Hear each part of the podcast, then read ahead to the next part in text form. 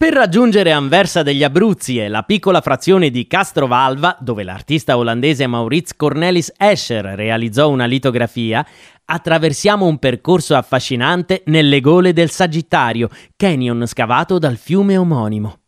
La strada è praticabile anche dai camper più grandi, con l'accortezza di moderare la velocità, tenere accesi i fanali e segnalare il passaggio con colpetti di clacson nei punti più stretti, che costituiscono comunque solo un breve tratto.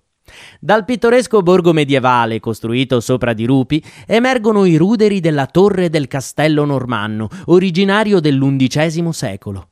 Gravemente danneggiato dal terremoto del 1706, venne ridimensionato a palazzo residenziale dai Di Sangro, a lungo signori di Pacentro.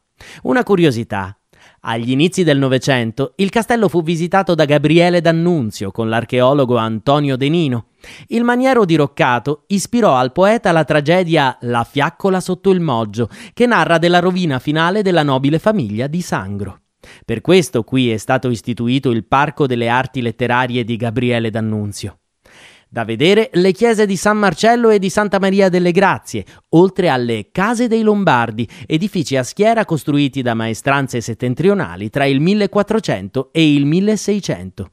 Molto interessanti i siti che troviamo poco fuori dall'abitato, a partire dalle necropoli di Coccitelle, di Cava dell'Arena e di San Carlo Fontecurato, datate dal IV al I secolo a.C.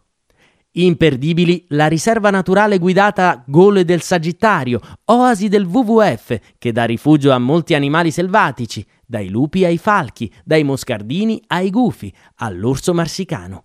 E il giardino botanico delle sorgenti del Cavuto, che ospita diverse piante acquatiche.